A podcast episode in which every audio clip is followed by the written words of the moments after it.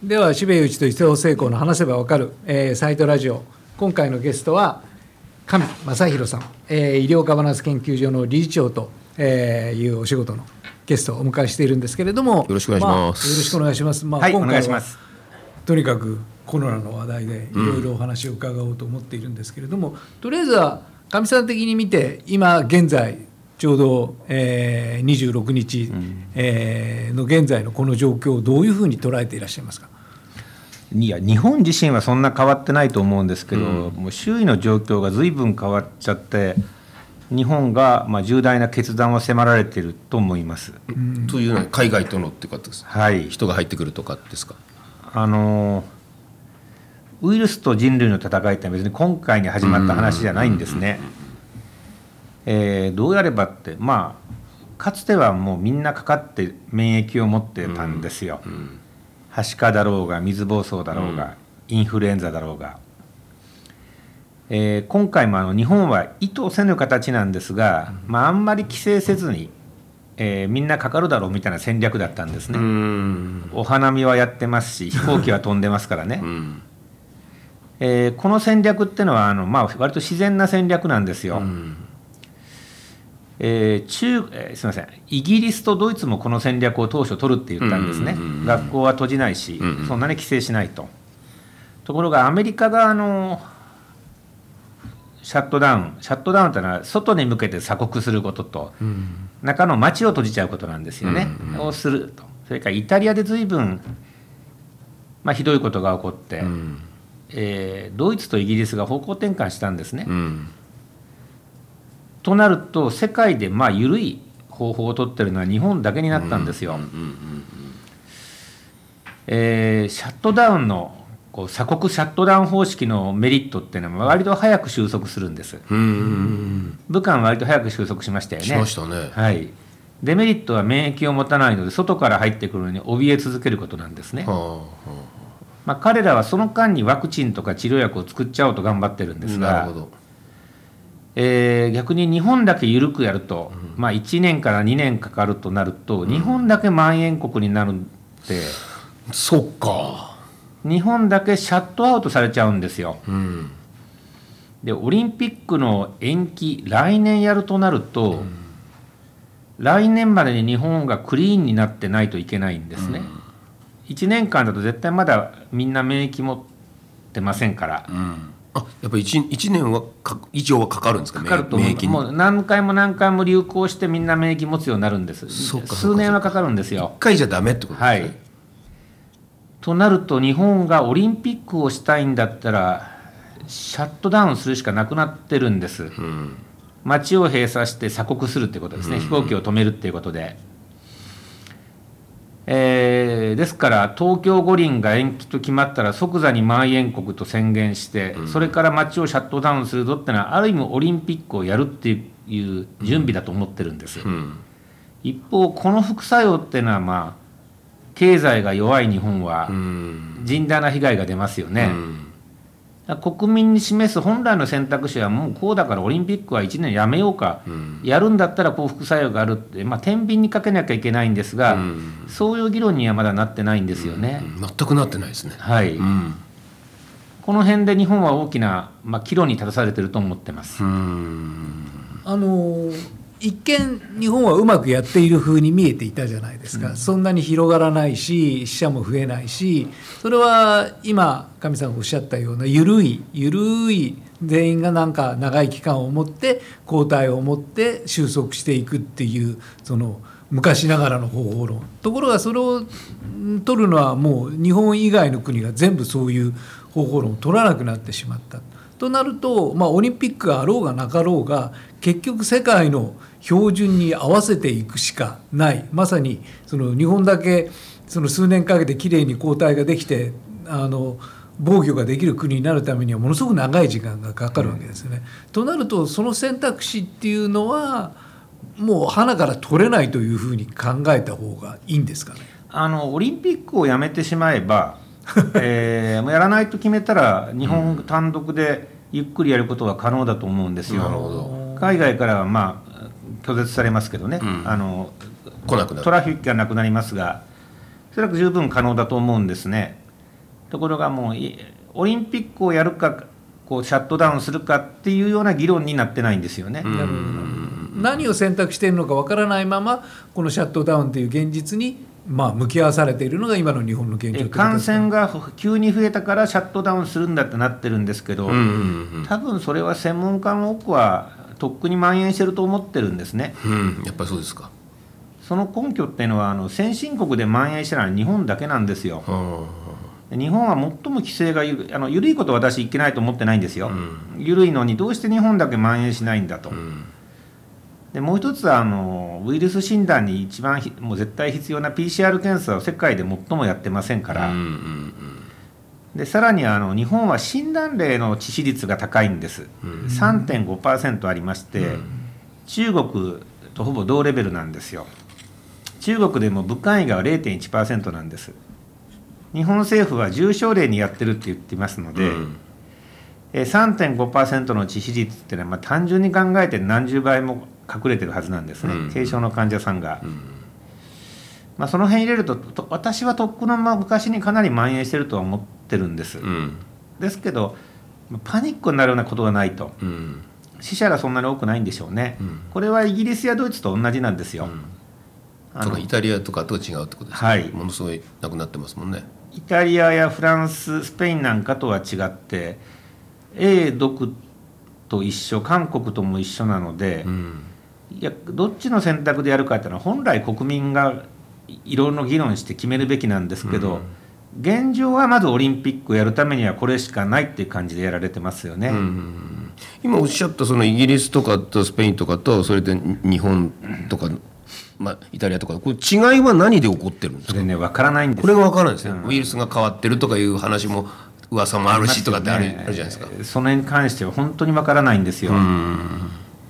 あの中国の武漢は、まあ、やっぱりいきなり最初で起こってあそこは町がある意味崩壊したんですね、人口1400万人いたのが900万まで減ったもんですからね、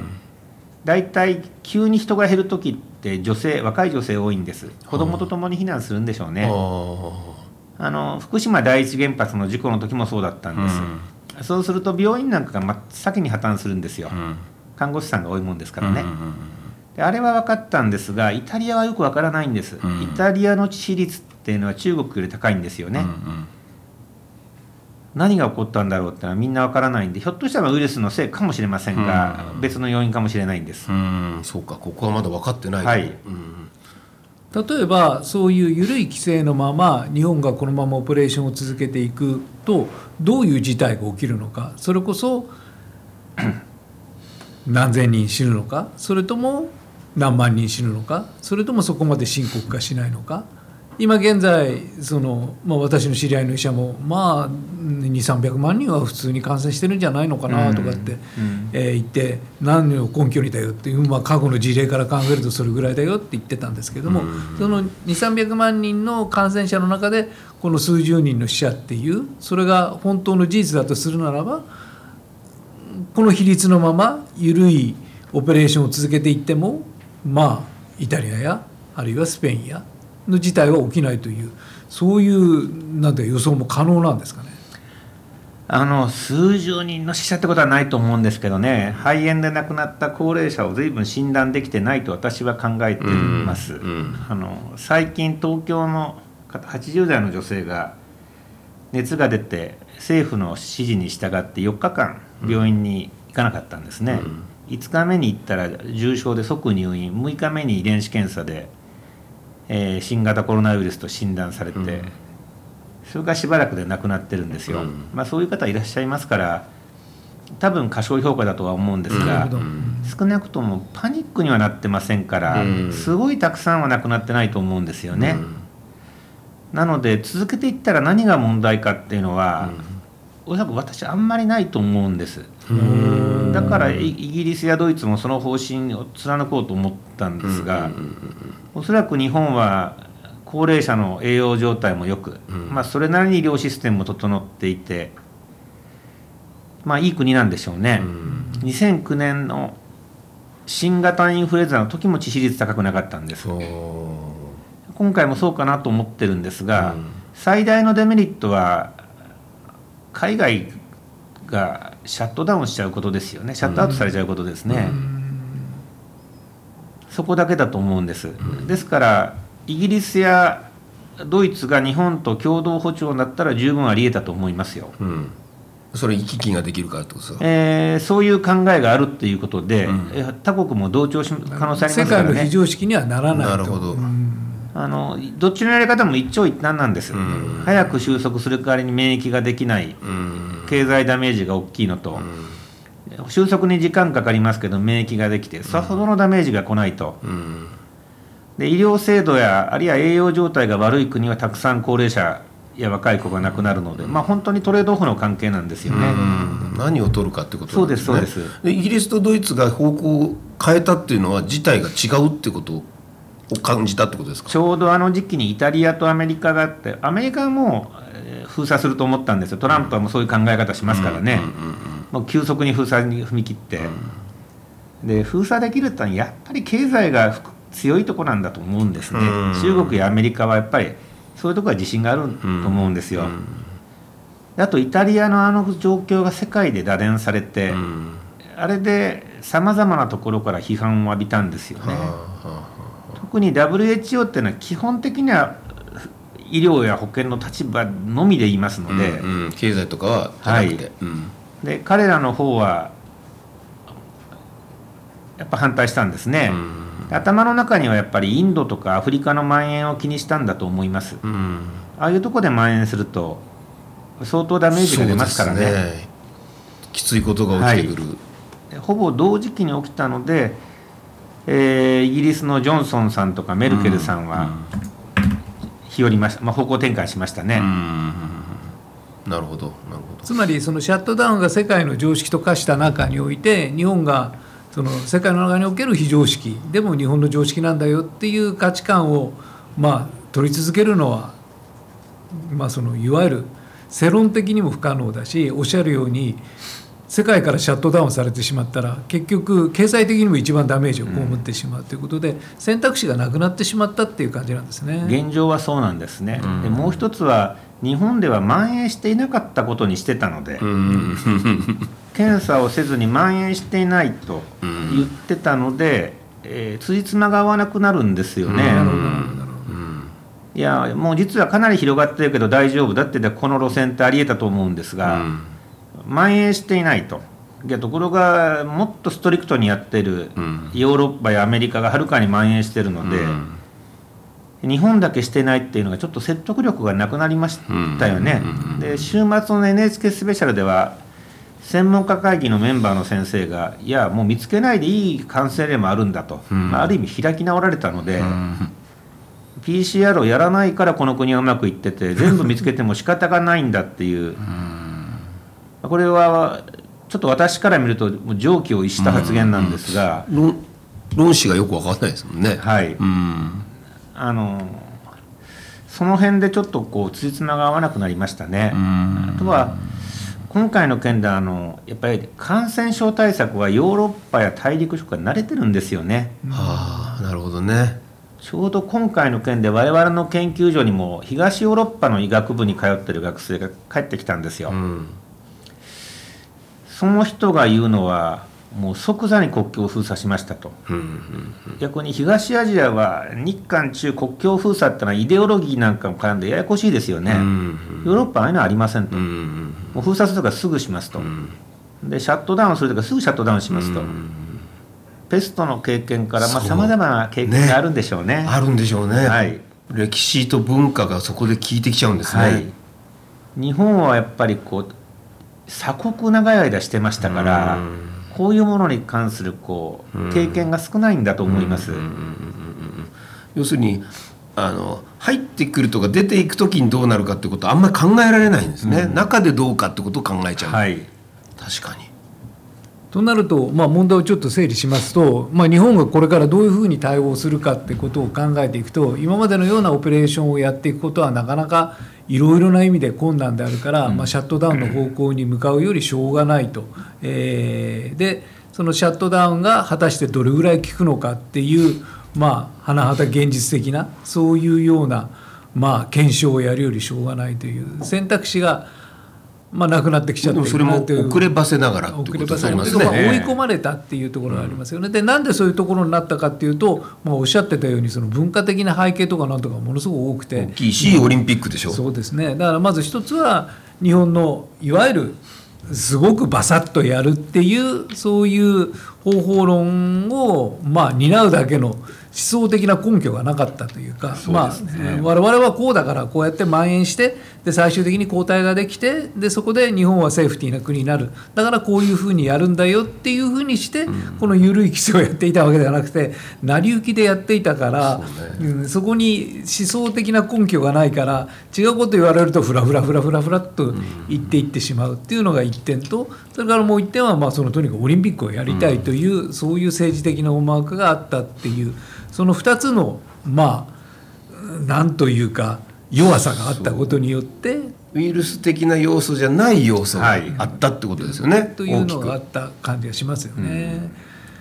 でもまあ今のお話を伺っていくとでもこれをやりやってたところでまあ何か良い結果があったかどうかはまだ読めないっていう感じなんですね。あのーいいろんなシナリオがあるので、えー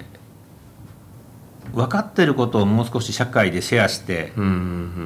メリットデメリットを議論した方がいいと思ってるんで、ん日本が反省すべきはやっぱりあの水際で食い止められてるとか、うんうん検査をしないでデータもないみたいな、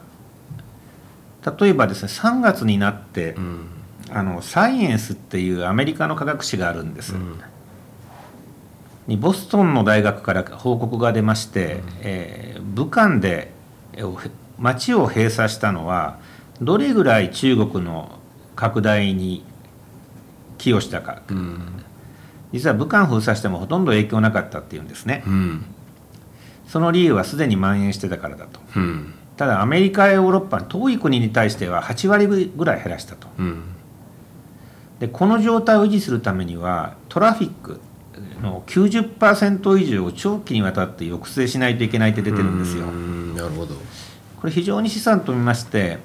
日本はあの WHO とかそういうのは非常に気にするんですが、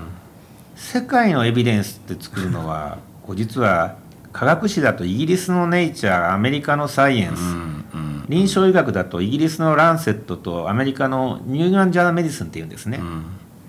この4つのエディターっていうのが最も多分影響力があるんですなるほど。でこのような雑誌はうん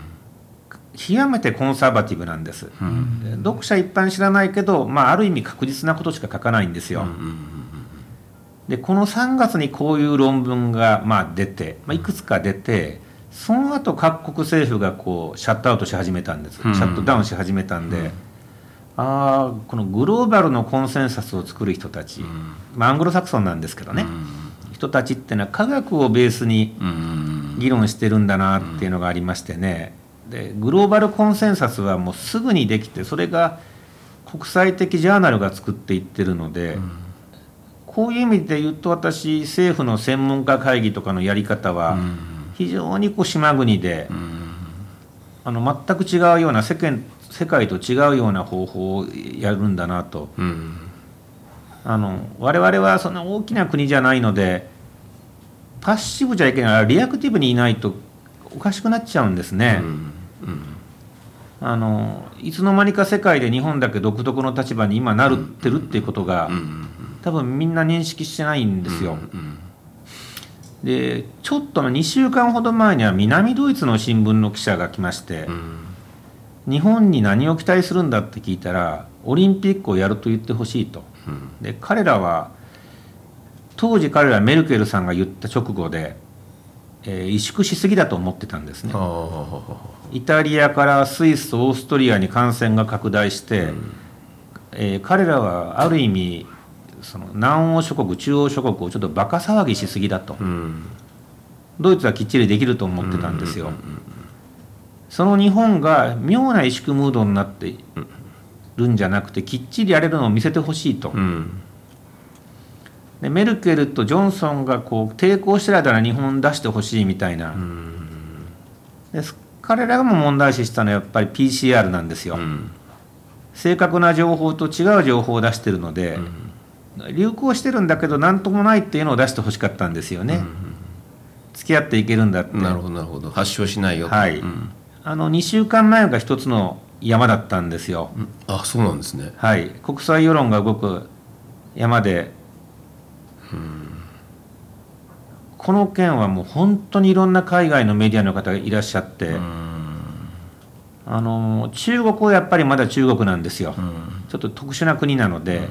日本がどう振る舞うかっていうのは非常に関心持ってられて、あ一部の方はとにかくこの病気とうまく付き合うのを日本は見せてほしいと。ー、うん。蔓延してるのにしてないんだよみたいな形じゃなくて、ある程度出てるんだけどそうです、うん。普通に社会生活をして、多くの死者を出してねを見せてほしいみたいなことを願っておられましたね。でもその方法はあったんですか？それ要するによよく検査して、はい。なおかつ発症をなるべく防ぐようなやり方っていうのはありえたんですか、できてますよね。あ。現在ね。今そんなに、に多くの死者が、うん。まあ何十人じゃないとは思いますが、例年日本人は100万人亡くなるんで肺炎は20万人ぐらい亡くなるんですがその数が二十数万になったような印象は私もないんですよ。う。ん大流行で続々亡くなってるみたいなイメージないもんですから、うん。今うまく付き合えてるので、うん。ここでシャットダウンする必要って本当にあるのかと私は思うんですね。だから最初の問題に結局戻っていってしまうんですけれどもだからこの今現状のオペレーションがその思想に基づくものであるならばそういう提案も政府もできると思うんですよね、だから成り行きで今やっていることなんで それが自分たちの確信においてだからこれは肺炎だって人は死ぬんだし、でこの新しいウイルスは確かに怖いしそれなりに死者は出るけれども付き合っていける、まあ二年かけましょうとか病気三年かけましょうだからそれをやっていきましょう。今やってることはそういうことですよって言うんだったら言えるんだけれども、何をやっていいかわからないしオリンピックもあるし、とりあえずはなるべく死者を隠しておきましょうというその病死者ではなくてその感染数を隠しておきましょうみたいなオペレーションだとまあ神さんおっしゃったように辻褄が合わなくなってきてしまって、なんか言ってることが違いませんかっていうことになってしまうと思うんですよね。でただそれを言う言う勇気っていうのが、まあ所詮死ぬんですよってそれは病気なんだしで結局たくさんの人が死んでるじゃないですかと。でこれもある程度の死者は生まれるけれどもこの中で抗体が作られてそのまああの綺麗になっていくっていうのを世界に示すそれが日本なんですよっていう革新的なことを言う人っていうのはなかなかいないと思うんですよね。であの神さんおっしゃってることで、まあ、一番最もだと思うんですけれどもでも例えば絶対言えることがあるわけじゃないですかそれはどういうことかっていうと死んでいるのはやっぱりハイリスクな方ですよね。でそれはいろいろな病気を持っている人高齢者ってこの方たちはすごくハイリスクなんだからまずこのこのこの人たちに対するセーフティーネットをまず作るべきじゃないですか。でそれによって可能な限り死者を減らしていきましょうと。若い方元気な方っていうのはそれほど重篤なことにはならない。でそのシステムを作りながらこのなんか怖い病気と戦っていきましょうぐらいなら言えるんじゃないかなという気がするんですけれどもやっぱりそのほら増えたじゃないか。ほら昨日50人だったのが100人になったじゃないかって言われた時にいやいやいやいやこれはあることだからって言える政治家はまあ最初に隠しちゃったからですね。それに最初から言っていれば検査もしていればそしてどうどう流行ってってるのかが終えていれば、えっと、言えたんだけれども、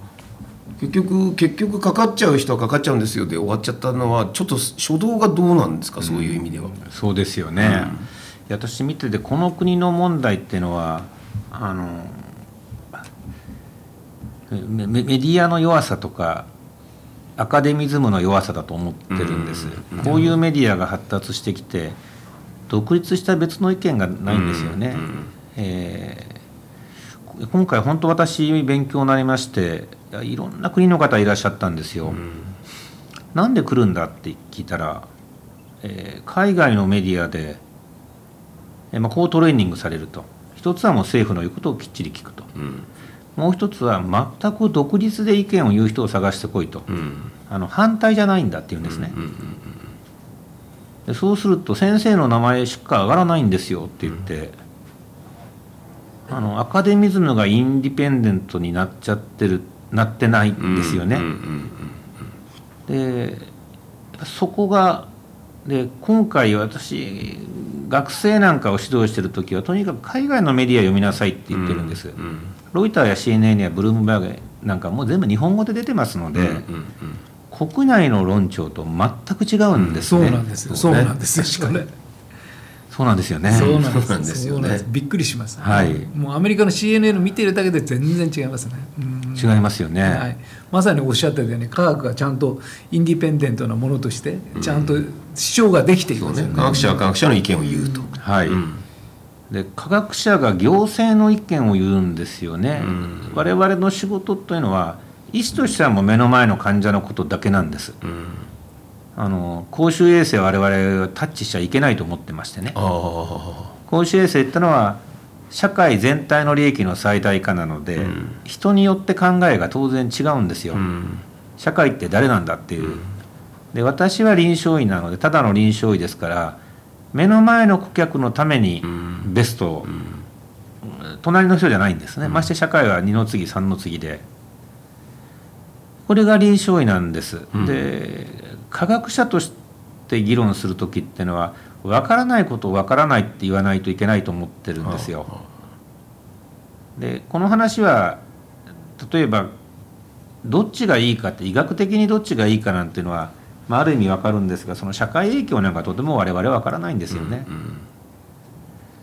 でこういうものをち提示して最終的にの政治判断やマーケットの判断いろんな判断ありますが、それが専門家の意見っていう形で行政の判断になってるんですよ。うんうん街をシャットダウンすべきってのは医学者が言うべき話じゃないんですね。うんなるほどあるんだとしたらパブリックヘルスの側ですか、えー公衆衛生と行政がやる問題ですか？まあそこも微妙かもしれないですよね。うん、あのこういう体制ができてきたのはもともと明治の時にうんできるんです。あの赤痢とか血うんコレラとかはある意味こう見たら感染者わかるんですよ、うん下痢も強いし、で周囲の人もみんな閉じ込めるっていうのは感染対策の初歩の初歩なんですね、である意味簡単なので内務省や厚生省ができたんです。うん。ところが今あるこのウイルスはもう無症状の方がうつすので、閉じ込めようとすると街全体のシャットダウンになるんですよ、うん。から習近平やトランプが出てきて、うん。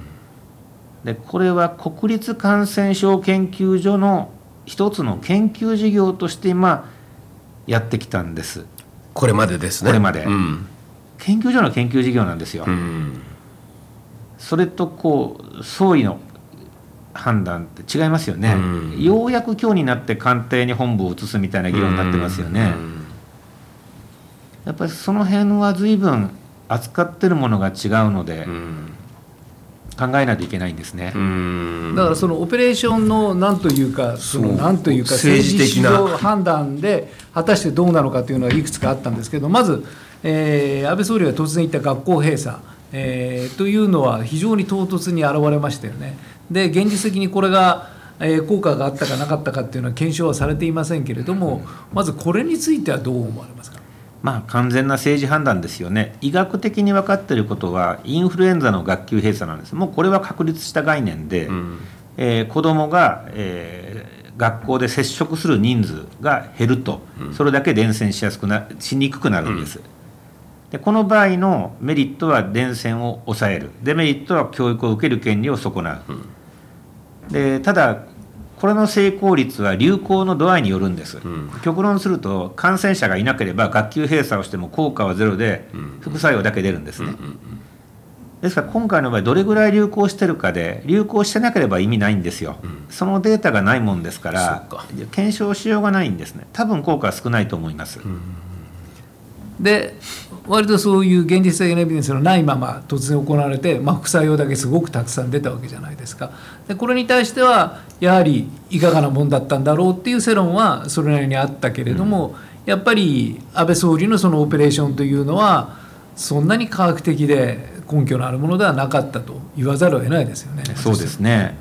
でもう一つ、まあ、この検査をしないという検査をしないというか検査をできない検査例がものすごく少ないというこれについてもいろいろ議論がありましたよね。で、まあ、これについてもすごく上さんは突っ込んだ議論をしていて、えーまあ、一種の情報の独占というかオペレーションの独占というか、うんそこから起きたことだっておっしゃってますけどこれについてはどう思われます？かあの私は本当にそう思ってますよ。あの主たる組織は国立感染症研究私かつていた東大医科学研究所と国立国際医療センター、えーもう一つ実験医科大学なんですがあのこの組織例えば研究開発って基本的にこの全社3組織に予算が全部下りるんです。うん。それからクラスター事業ってよくやっているクラスターの研究もこの組織で基本的にやるんです。うん。決める人と執行機関が一緒なんですね、うん。で実はこの組織って戦前は全部軍の関係なんです、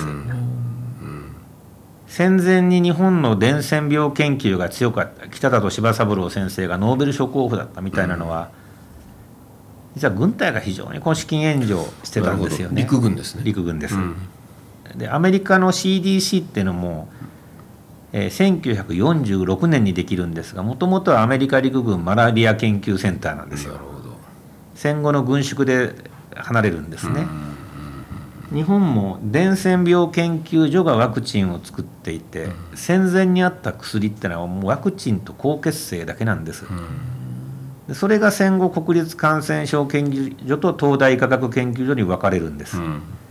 731部隊の関係者なんかは戻ってきたって言われてるんですね。あーなるほど。で軍の特徴ってのはもう情報開示しませんよね、うんしたらね。抱え込みますよね。そうです。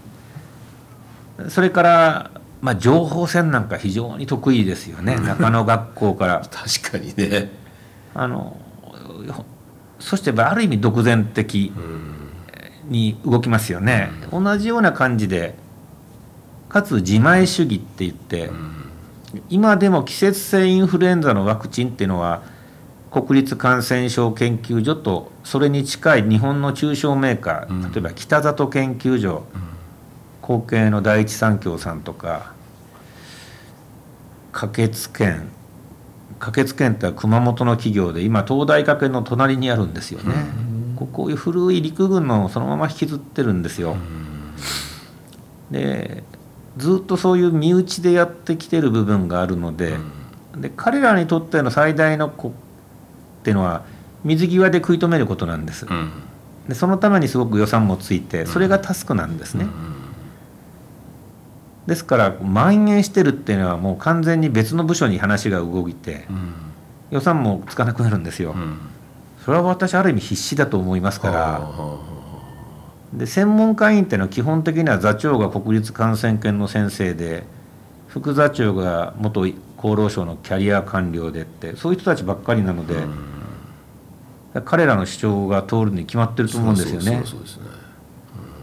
少なくともその方針決める人と執行部隊を分けるのが多うん。分ガバナンスなんですそうが、そうですね。そうなってないのがこう非常に不思議ですよね。うん。そうすると感染研はある程度のデータを持ってるとか持ってますよ。もちろん。彼らが検査して、はい。彼らがそのデータを自分たちではい。今持ってると、あの優れた研究所ではあるんですよ。うん。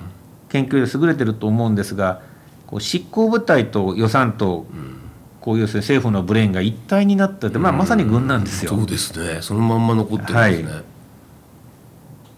で感染症というのはどこでもこうなんです、ああえー世界ですってことですか、えー最大の谷町が軍なので、うん。大きな CDC っていう要するに政府と独立してやれって言ってるのは中国とアメリカだけなんですよ。うん。要は大きな軍抱えてるところで、うん。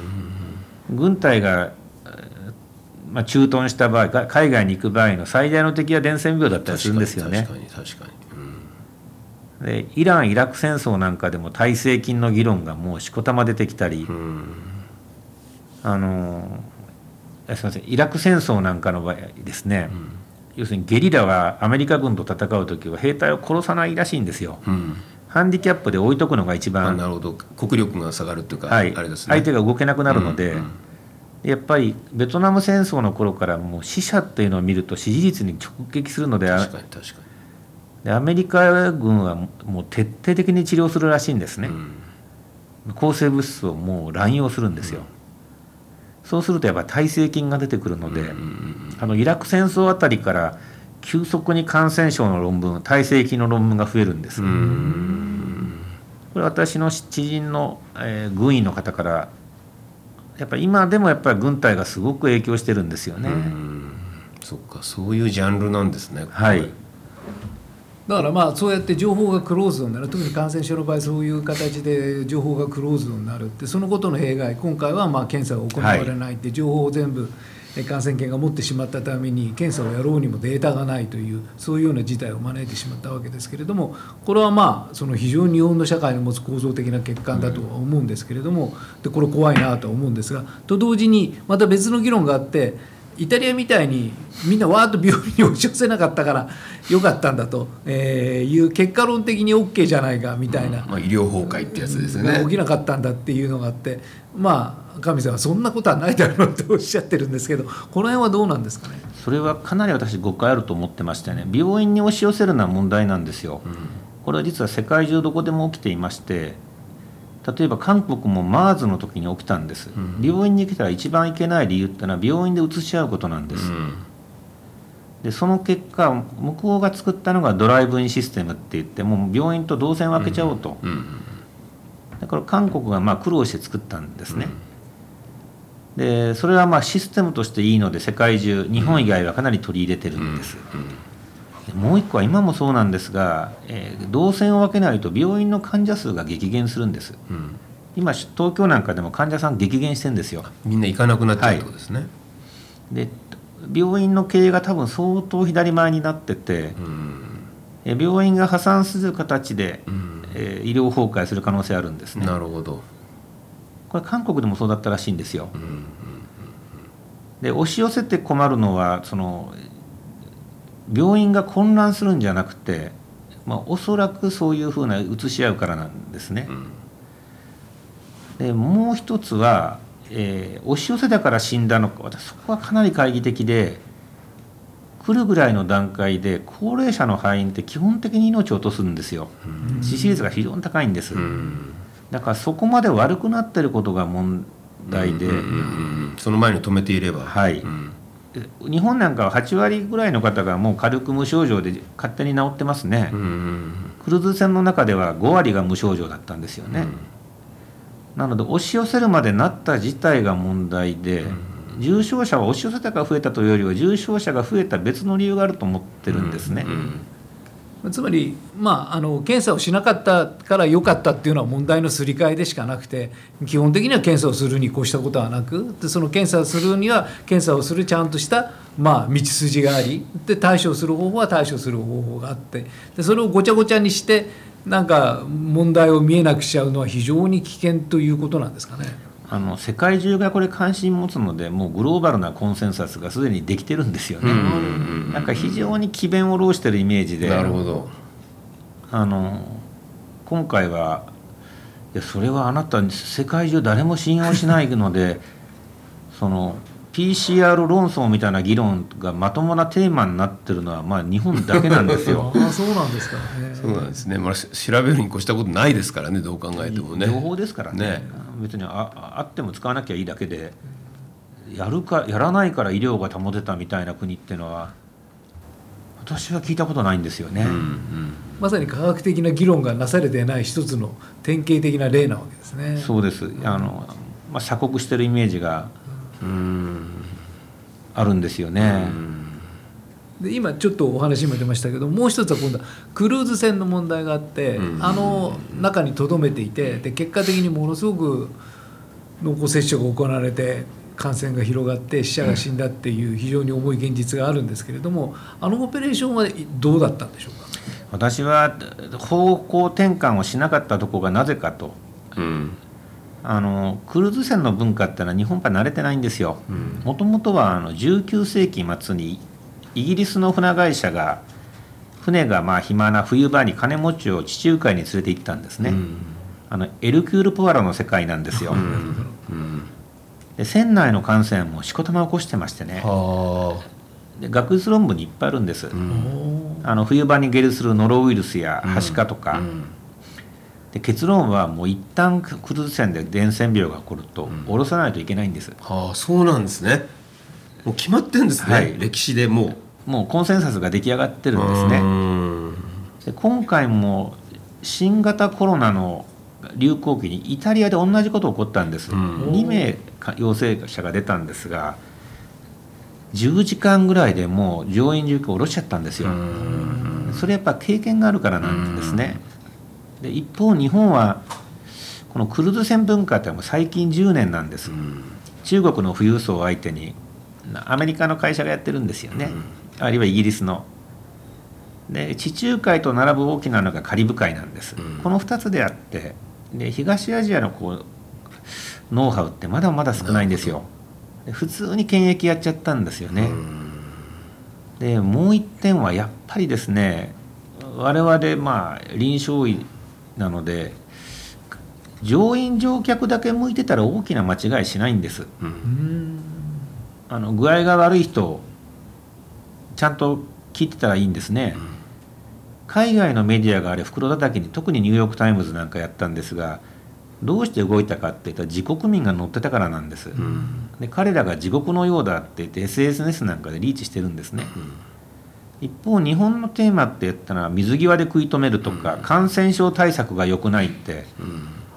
正直あの日本政府や日本の関係者が乗員乗客に寄り添っていればあそこまで問題を起こさなかったんですよ。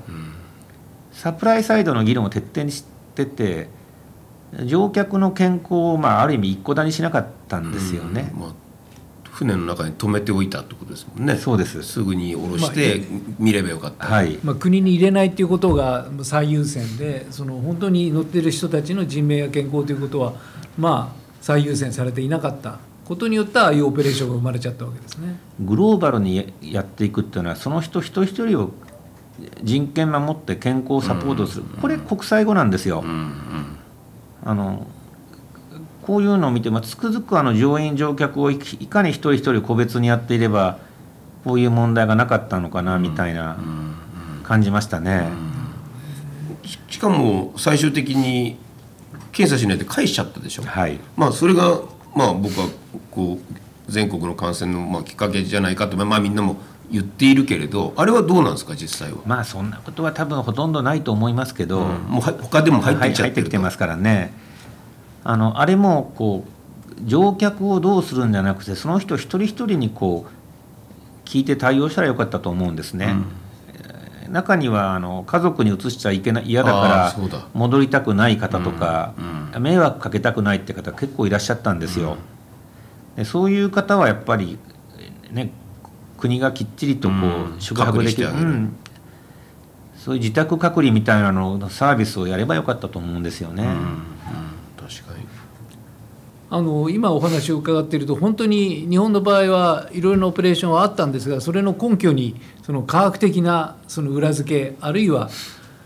まあ科学で判断しきれないところであるならば政治的な判断をしその政治的な判断をする上での思想的な根拠みたいなもの。それがもうないままその流れの中でいろいろなことが行われてしまっているっていうのが、まあ、あの海外メディアを見ると非常によくわかるっておっしゃってますけれども、まあ、そういうことだと思うんですよね。でその中において神さんがこれだけ積極的に発言なさっているっていうのは、うん、もう一人で戦っていくしかないという、うん、そういうそういうまあ思いが終わりになるんだなと今お話を伺っててすごく感じたんですけれども、うん、やっぱりあの神さんに限らずいや医学的に見ればこれでしょうと思ってらっしゃる医療関係者の方は当然たくさんいらっしゃるんですよね。私この問題に関心持ったのはですね自分の外来の患者さんが検査を受けたいって何人も言われたからなんです、うん、実は我々みたいな、まあ、ある意味ヘボの普通の内科医が最前線なんですよね風邪ひ、えー、糖尿病高血圧の方も見ますが、うん、風邪っぴきもいっぱい見るんです、うん、で驚くほど多くの方々がやっぱ不安なんです、で不安な方々は、まあ、検査をして陰性って分かるとやっぱすごく安心されること多いんですよ。うんうん、その経験というのは実は我々2011年からずっと福島で診療してるんです。あそうなんですね、はい、うちのグループが今上限約10人ぐらい内部被曝検査ってある意味一手にやってきたんです。うん。震災直後はこうリスクコミュニケーションとか正しい知識あれは言えば言うほど反発する方もいらっしゃるんです、うん。一番安心されるのって自分の検査結果なんです、内部被曝検査がゼロだったらうん。安心するんですよ、それはもう科学的にある意味当然かも。検査するまでもないかもしれませんが実際自分の結果って違うんです、うんでお一人お一人例えば避難した方っていうのは安全だって言ったらかえって避難が否定されることになるんでそうですすね。そう何のために避難したんだってなるから。でその人に寄り添ってやっぱ議論しなきゃいけないんですよ、あの科学的に正しいことを押し付けるっていうのはこれある意味公衆衛生の立場はそうなんですが、我々は臨床医なのでいや検査が有効か無効かなんて正直どっちでもいいんです、うんうんこの人の立場に立って見たいって言うから見てあげると。納得することがとても大切なので、うん。えーやったからといって治療法変わらないっていうあそういうお考えの先生もいていいと思うんですが、そうじゃない人もいそういう目で見るとこう検査を受ける権利を奪ううん。正当性がとても考えられなかったんですね。なるほど。片一方私も国立の研究所国立がんセンターにいましてなんとなく雰囲気はわかるんです。あれも海軍病院ですからもう国策を遂行するんですよ。うん。私がいた頃はちょうどがんの臨床研究体制整備って言ってがん患者さんにえー「あんたは治験に入れないから断る」って、まあ、平気で言ってる、そういうのは分かるんですよ、ん。だけど普通は医者は言わないんです、うん。あの悪いなと思いながらも難症なんでそれで断るんですが、言ってる部長を見て、まあ、ある意味組織の病気なんですよね国策遂行なんです、ん。海軍なんですよ、人体実験じゃないんですから本当に。ええ。でも多分同じ DNA が旧国立病院でこれ全て陸軍が海軍なんです、だからだから近代の反省を現代に持ち込んでないというかそうです。ですよね。で進歩してないっていうことですよね組織の文化はそんな変わりません。立ち上げた時の理念があって人事がそれと運用が続いてるので、で僕は今回のことをあのせめてねきっかけにして何か別のそのパラダイムみたいなものにねしなければこれを今この経験を経てる意味がないと。これはあの原発の時も同じですよねだからそのことを新しいエネルギー政策にしなければやっぱり意味ないんじゃないかというふうに考えていますしあのこのウイルスがの見えなさ影なさっていうのは放射能と同じような不安がもちろんあってそれをどういうふうにするのか明日のことを考えないとみんなもただ不安なだけでへなっちゃうっていうのは良くないじゃないですか。そうするとこれからもし希望的に良い形にこのことを持っていくとするならばどんなやり方があるんでしょうか？感染症の問題はこれからも中国で起こり続けるんですね過去30年で4回新しい伝染病を作ったんですよ、えー人が多くて家畜も多く動物と近いからです、で中国はやっぱり一番ノウハウを持ってるんです、だからあんなに早く武漢封鎖して。なるほど。で向こうの情報が分かった頃に、えーこっちが始めても遅いんですよ。うん。でこういうものの早期は不確かな情報をやり取りするんですね、あの人が言ってるから正しいだろうとか、あの論文に出るのはもう相当後なんです。はあはあ。る意味もう確立した概念で。となるとこうやっぱ軍強かったと思うんですよ、あ。うんうん相互に留学させたりスパイを送り込んだりして、やっぱり台湾韓国北朝鮮日本中国でやっぱり人事交流を。うんなるほど。で実は今回もそういう情報を取ったのは東大の医科研のまあ先輩の教授なんかは SARS の時に向こうに呼ばれて向こうにラボも作ってたりしたんです、うん。日本の技術が高かったのでうん。日本の人を呼んでたんですよ、なるほど。で彼なんかは東大医学部卒業の医者なんですが実家が伊勢で、えー実家が土建業で、お父さん亡くなってしばらく土建業の社長を伊勢でやってたんですよ。で生理ついて東大戻ってきて、まあ、ウイルスの教授になった人で「何が必要ですか?」って「朝まで飲むことだ」と「信頼関係しないと本当のこと言ってくれないと」で信頼し合ったら中国人は相当言ってくれるって言って、まあ、確かに土建業の社長だから説得力がありますよね。その先生なんかまあ随分教えてくれました。こういうこれこれで動いてると、まあそういう人間関係の構築っていうのは本当大切だと思うんですね。でゾーンで情報を取るっていうことをしないと今後も同じことは起きる、はい。うん。我々のグループも、えー九州大学を卒業した40代後半のがいましてね九州ってやっぱりふ近いんですよ。そうですね。い感覚が近いですよね、はい。みんなね。で旧大はそれの男の代より下は、えー中国の高校を卒業そのまま入学させてるんです。うん。彼のパートナーってのは上海出身の人で、うん。お父さんは地元の名門復旦大学の教授でおじいちゃんはなんか漢方の人間向こうみたいなのらしいんですね。お付き合いがもう何十年にもなるので、やっぱ向こうの情報を取るんですよ。うん。で WeChat で教えてくれるんですね、うん。でこういうのは聞きました。なるほど。だから東アジア全体でじゃあまずはもう、はい。見るようなやり方は少なくともすぐにやっとかなきゃならないと、ええでなぜならば孤立してしまうから。そうなんです簡単に。情報を取れなきゃいけなくてやっぱり中国との交流が盛んな基本的にはあの大阪から西なんですよね、うん。近いので、うん。特に九州が強いんです、東京にいると東京一極集中に見えちゃうんですけど、うん。実態は中国一極集中で、うん。上海や北京を中心に新たなネットワークができつつあるんですよね、なるほどなるほど。で今回の病気はわずか数ヶ月で病気を明らかにして世界にどんどん出したのはやっぱり中国なんですよ、うん。で我々この伝染病に関してはやっぱり向こうに対してリアクティブに情報を取るような努力せんといかんのですね。うん。高齢者とかは違いますよ、うん。介護とかこっちが強いし内視鏡は強いしこっちが強いもんは強いもんで,、そうですね。なんかかつてみたいな日本が全てをリードしてうちが全部偉いんだみたいな形にはもうなってないんですよね、うん実質的にそうだと、はい。うん、だ助け合っていかなきゃいけないと、はい。LINE を使って韓国と WeChat を使って中国と 情報を取り合って、うん。でなんとなくまあ合意コンセンサスを作っていくと、うん。でか各国の状況に合わせて、まあ、やり方は少しずつ変えていくかもしれないけれども、エビデンスのところはそうやっていくってことですね。特に中国はですね、まあ、ある意味人権意識が非常に希薄なので、治験臨床開発の世界のメッカになりつつあるんです。なるほど。試しちゃうんですね。はい、えー臨床開発の時にやるのはプラセボと比較するっていうのが一番有効なんですが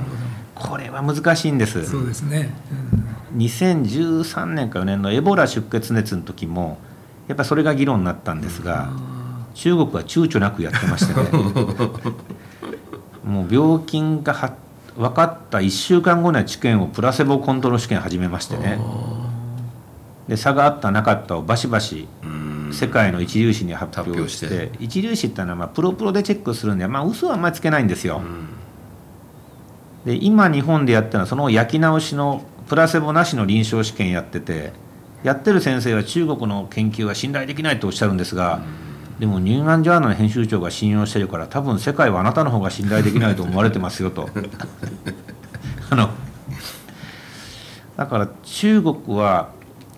治験の回数がですね前年か前年度はその前の年の50%増えたんです。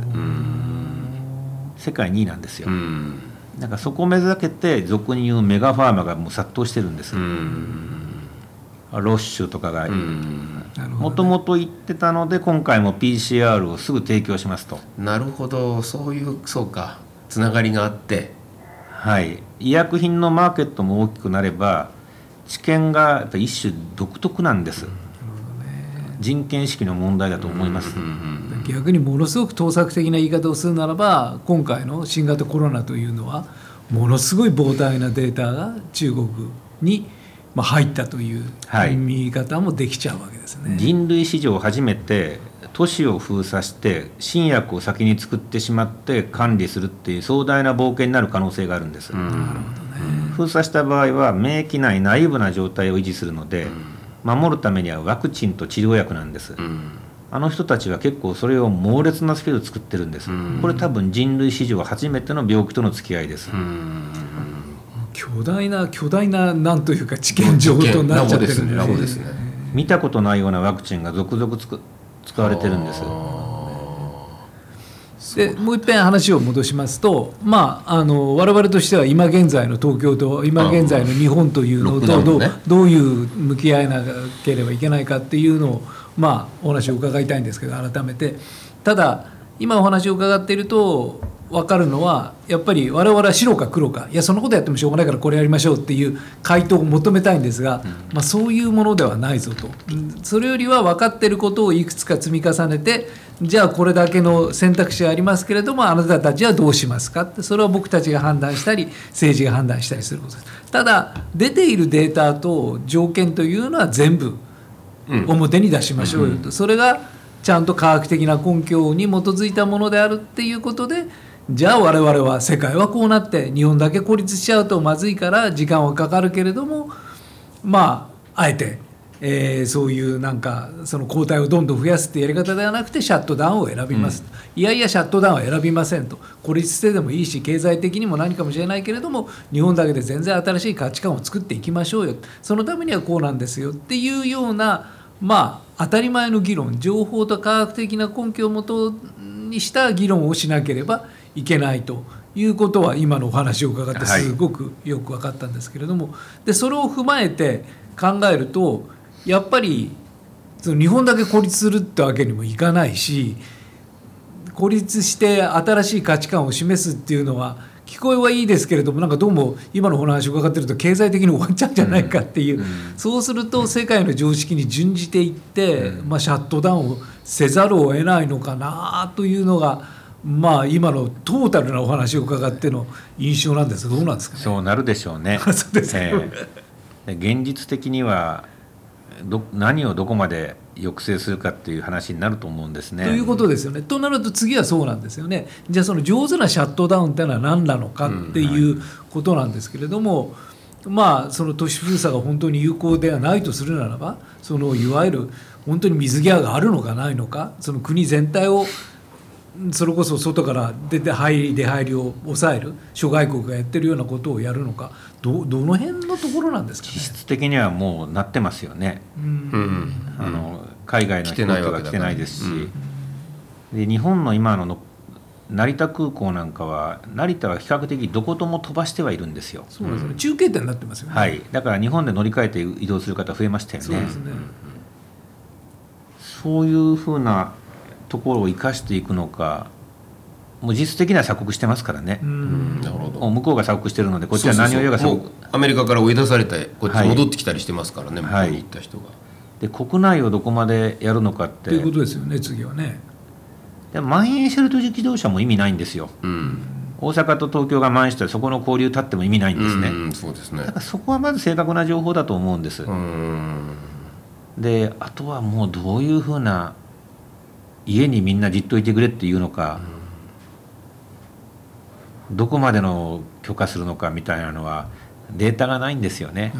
うん、となるともう上さんがご指摘している通りそのそれこそハイリスクな重篤患者に対してどれだけセーフティーが作れるかっていうこと以外は割と普通にしていた方がいいんじゃないかっていう、はい、私はそう思いますけどね、うん、でもそれは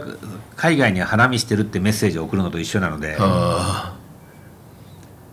ただまあ何よりもやっぱりどう重症化した人たちに対してきっちりとしたケアができるかということを考える、はい、そしてあとはまあ国そのものを鎖国する。あとは都市ごとのそのシャットダウンっていうのはもうとにかくまあ感染者が2倍になったらさあシャットダウンじゃなくて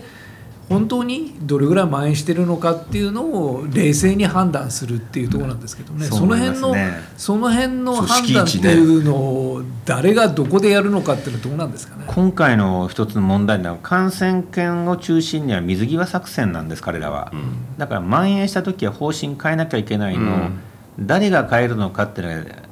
確立してなかったんですよ。いなかったってことですね、はい、この判断する人。厚生労働大臣がそっちに引っ張られて、うん結果的にはもう自分の責任問題が発展するので彼が動けなくなってるんですね。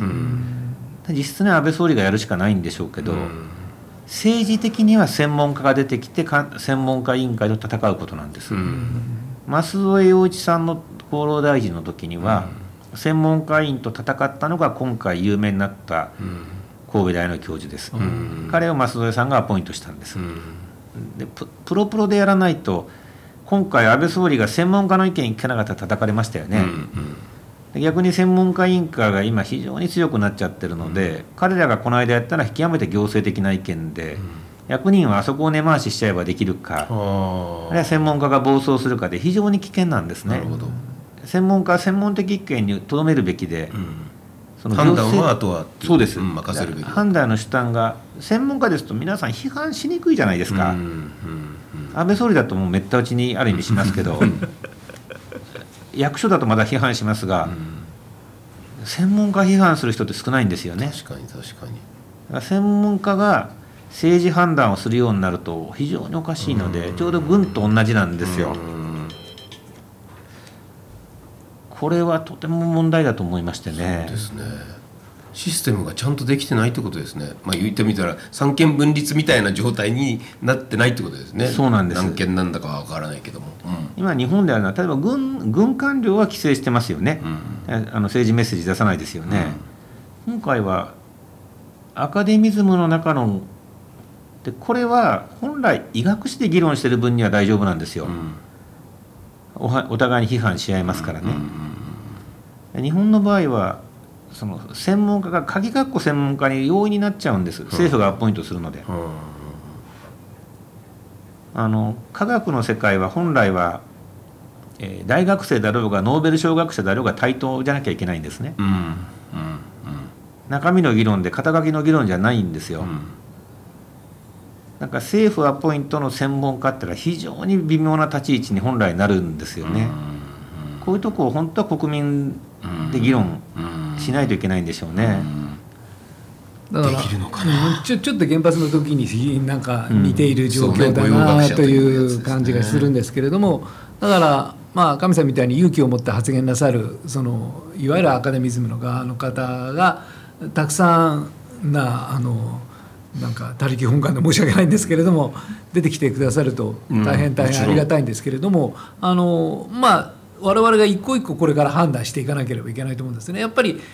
さすがにあの学校閉鎖っていうのはそれほど有効な手段ではなかったなというのは国民的な一般的なまあなんか判断になってきて、えー、あれはそんなに根拠のあることではないよっていう科学的なその発言をなさる方もすごく増えてきているんですけれどもきっとそれは僕はよく分かんないですけど割と明白なことだったんじゃないかなと。だからそこに世論は固まることができたんだけれどもじゃ今度はこの都市閉鎖っていうことの有効性とそれから無効性の議論となると、はい、これはなかなか、その最終的な証拠が出るのは何年後みたいなことになっちゃうと。ってなると非常に難しいですよね。だからせめてなんか情報が出てくれるとありがたいなという感じがしますよね。我々が先行事例を言わなきゃいけないと思うんですが、はい、直近の、えー、都市封鎖って、まあ、自宅にいるっていうのは例えば福島がそうだったんです。原発事故の後ってのは放射能の被曝を恐れてみんな家にいたんです。うん、そうですねえー、そうすると実は高齢者が極端に健康を害したんです、うん、2011年5月に飯舘村の健康診断やるんですね。私たちやったんですよ。だからその中には前年度も受けた方がまあかなりおられたんです、うん、えー、高血圧糖尿病高脂血症うつ傾向が前年度より明らかに悪化してまして、うんうん、その年2011年の1年間は福島県浜通り地方で脳卒中とか肺炎の死亡者が激増したんです、うん。つまり高齢者っていうのは自宅に閉じこもることで持病を悪化させる可能性が高いんですね、うんうん、これは今回の武漢でも言われてるんです、うん、だから都市封鎖あるいは自宅にずっと、まあ、ほぼ同義になるんですがこういうものが高齢化社会においては割とダメージを与える可能性あるんですよ。なるほど。だから複合的な要素があるんで、その単純なものではできないんですよね。だからこれも神さんおっしゃってましたけれどもまさに感染症の専門家が全てを判断できるわけではなくて高齢医療の人の判断も必要だしいろいろな複合的な判断の中でベストな診断診察治療というのが行われなくちゃいけないというなかなか難しいですね。難しいですね。あのきっちりと一個ずつやっていくことだと思うんですね。うん、あの都市封鎖の事例ってやっぱり上海とか北京とかの事例やっぱり向こうに行って情報を取らなきゃいけないと思うんですよ、そうですね、うん。やってますからね。何が起こるのか。そしてまあその時々は分からなくても後できちんとそれをもう一回判断できるようにそのデータをきちんと残しておくってことがまず必要ですよね。そうですでそれは科学的な間違いもあったかもしれない成功例もあるかもしれない。なぜならばそれを断罪するためというよりはその後にまた同じような問題が起こった時に、我々はそのノウハウをきちんと持ってなきゃいけないんだけど今はそういうものを全てけ廃棄してしまうから、はい。これでは意味がないですよね。場当たり的になってしまうそうなんですね、うん。まさにその通りですね日本はそういう傾向が強いありますね。そうですよね。そそこのところをまあす少なくとも、まあ、我々はもうちゃんと見て要求してであの神さんの、ね、ままたいろんな発言あの私たちも。一個だけなんですけども、うんはい。で今僕たちがきっとその科学的なエビデンスやなんかを含めて今最低やらなければいけないことというのは、蔓延してるっていうことなんじゃないかっていう、はいはい。その事実を踏まえて蔓延してないことを前提にいろいろなことをやるのではなくて、はいうん。これある程度蔓延しているという、はい。じゃあどうすればいいのか。というところから議論を始めないとまずいのかなという気がするんですけど、どうなんでしょうか？そう思います。ねえ。あのある程度蔓延しててこれまでうまくやってこれたんでこれからもやり方次第だと、うん。例えば自分を守るためって、まあ、圧倒的に手洗いなんですよ。うんあのこのウイルスが入るのは基本的に粘膜で、うん。鼻口目な粘膜なんで、粘膜ってのは外からの異物特に栄養分を吸収するためにできてるんですね、うん。入りやすいんです、こんなとこまで正直いくらついたって吸収しないんです手の甲とかはね、うん。だから、まあ、ちょっとあれですけど、えーホモセクシャルはエイズを移りやすいっていうのは直腸を傷つけるあれ粘膜なんですよ、うん。異性のセックスっていうのはあの女性の陰部っていうのは粘膜じゃないんです。あそうなんですね。だからき物吸収しないんです。なだるから男女は移りにくいんです。でこれ分かると手洗いをするだけで相当減りますよね、うんうん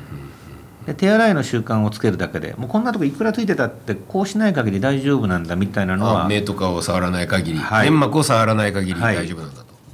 こういうのをこう徹底していくことだと、空気から粘膜には来ないってことですか、えーゼロじゃないみたいなんですが、うん。まあ、やっぱり強さが違いますよね、うん。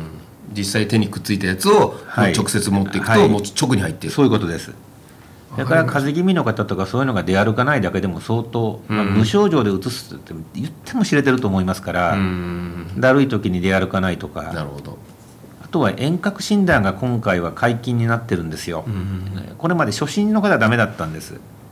できるように厚労省規制緩和しましたんなるでほど。やっぱり専門家のご友人の方とかかかりつけの先生に聞くことだと思うんですね、電話して今回フィーが発生するので向こうもやりますからね、わかりました。ありがとうございます。あの